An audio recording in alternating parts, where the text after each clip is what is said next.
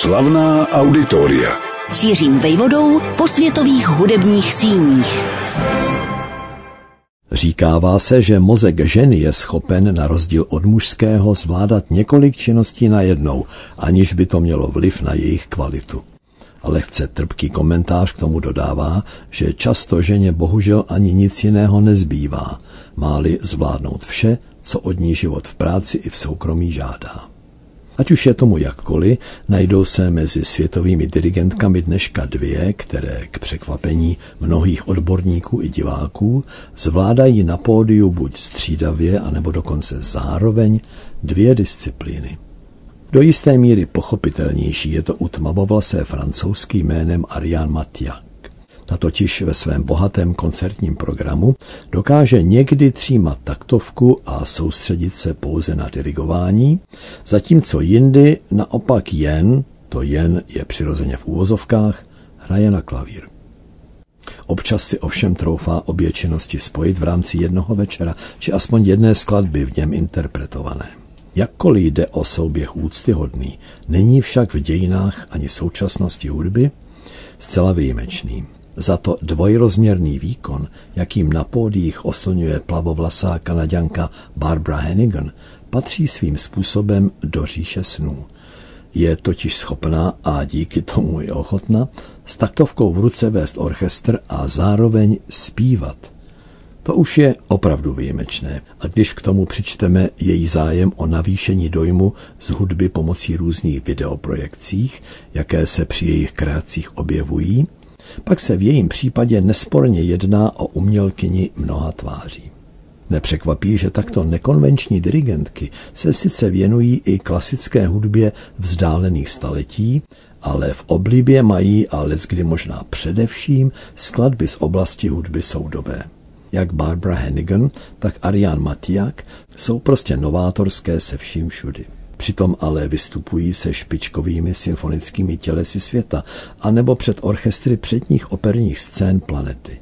Znamená to jednak, že neotřelost a touha po experimentování nachází ohlas i v konzervativních hudebních kruzích? Ale současně dokazuje schopnost obou žen být profesionálkami každým coulem. Neboť se dokáží dohodnout, co z jejich představ je v praxi možné a myslitelné. Nejít, jak říkal už kdysi dávno vynálezce Ernst von Siemens, hlavou proti zdi, ale najít v ní očima dveře. A tak zní pod taktovkou zmíněných dirigentech zrovna tak Georgi Ligeti jako Dietrich Buxtehude, Jean Sibelius jako Luigi Nonno. Uveduli, že Ariane Matiak se s hudbou v krvi už narodila a že ji v sobě rozvíjela doslova očkolépky, nejde o přehnané tvrzení. Tato francouzská je totiž dcerou operní pěvkyně a operního pěvce. Klasika ji proto provázela naprosto přirozeným způsobem po celé dětství. Brzy se soustředila na několik studijních oborů. Věnovala se klavíru, hře v komorních souborech i dirigování, a to jak orchestrálnímu, tak zborovému. Právě v poslední z vyjmenovaných disciplín se Ariane Matiak začala výrazně prosazovat už ve svých 22 letech. Tehdy se přesunula z Paříže do Vídně, aby tady rozvíjela a zdokonalovala svá studia dirigování pod vedením Leopolda Hágra. A pravidelně se přitom zúčastňovala ve Švýcarsku mistrovských kurzů, které tam vedl japonský, výjimečně empatický dirigent Seiji Ozawa. Jak dokládá několik televizních pořadů či dokumentů, jeho žačky a jeho žáci ho milovali pro jeho přístup sice nekompromisně pečlivý, ale zároveň nesmírně vlídný a povzbudivý. Prvním profesionálním úvazkem, který si Ariane Matiak vzala na svá bedra, byla od roku 2005 pozice asistentky šéf-dirigenta Jamesa Conlona v Národní opeře jeho francouzského města Montpellier nejen od svého šéfa, ale i od hostujících dirigentů s výrazným renomé, jako byl namátkou Alain Antinoglu, mladá adeptka pochytila leco ceného. Ale zásadní průlom v její začínající kariéře přišel v květnu 2006. Musela tehdy zaskočit za onemocnělého šéfa Jamese Conlona a rovnou šlo o svého druhu křest ohněm, protože na programu byla symfonie číslo 7 C-dur Leningradská Dmitrie Šostakoviče. Arian uspěla, takže se o ní začalo mluvit v celoevropském měřítku. Roku 2018 se proto stala v historii kvalitní štátskapele v německém Hale jeho první uměleckou ředitelkou. Poměrně záhy se ale této pozice vzdala.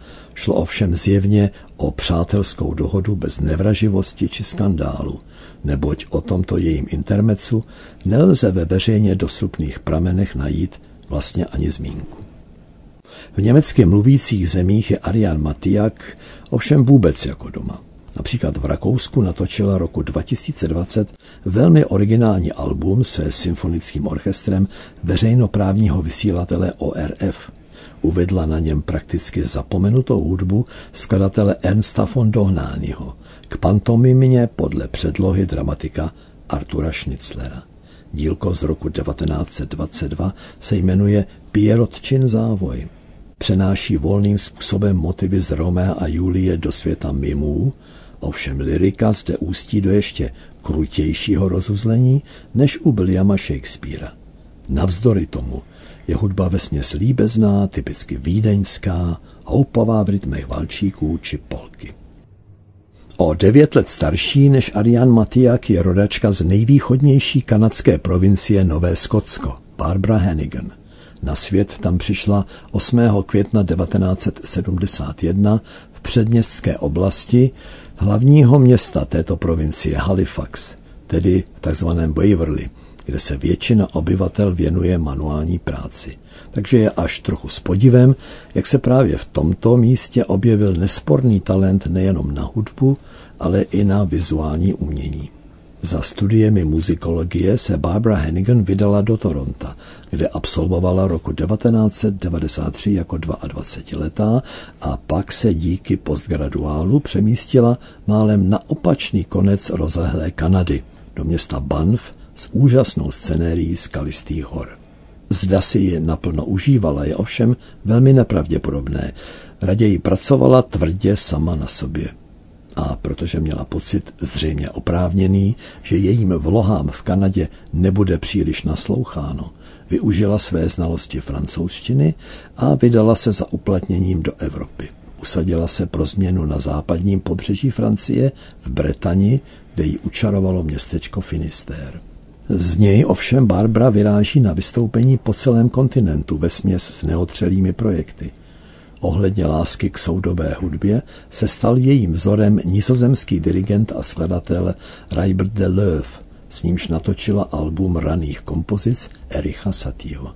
Dirigentka rovněž miluje Buleze, Coplanda a řadu dalších, zcela současných tvůrců a dává jejich skladbám na pódiích příležitost. To vše je sice záslužné, ale nevystihuje to jedinečnost, s jakou se Barbara Hennigan v hudebním světě pohybuje.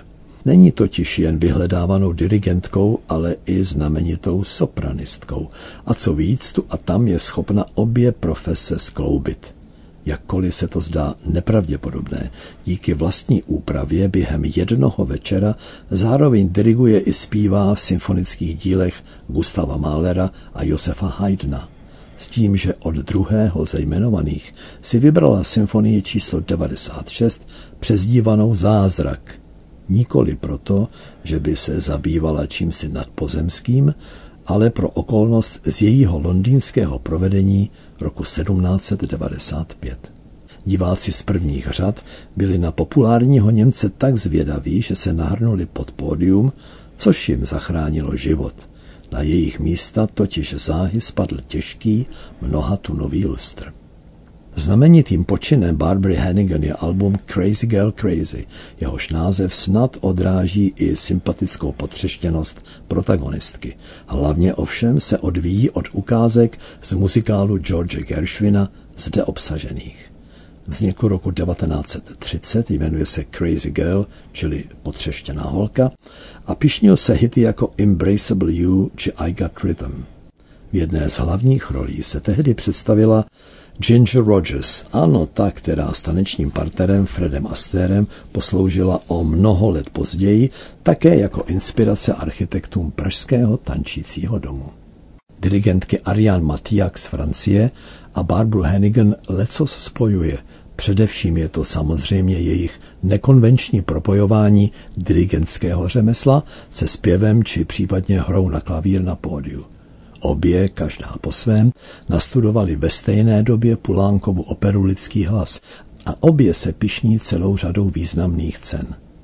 První ze jmenovaných, tedy Arian Matiak, byla ozdobena stužkou vyhrazenou pro držitele titulu rytíř, respektive rytířka umění a literatury, ve Francii tak váženém.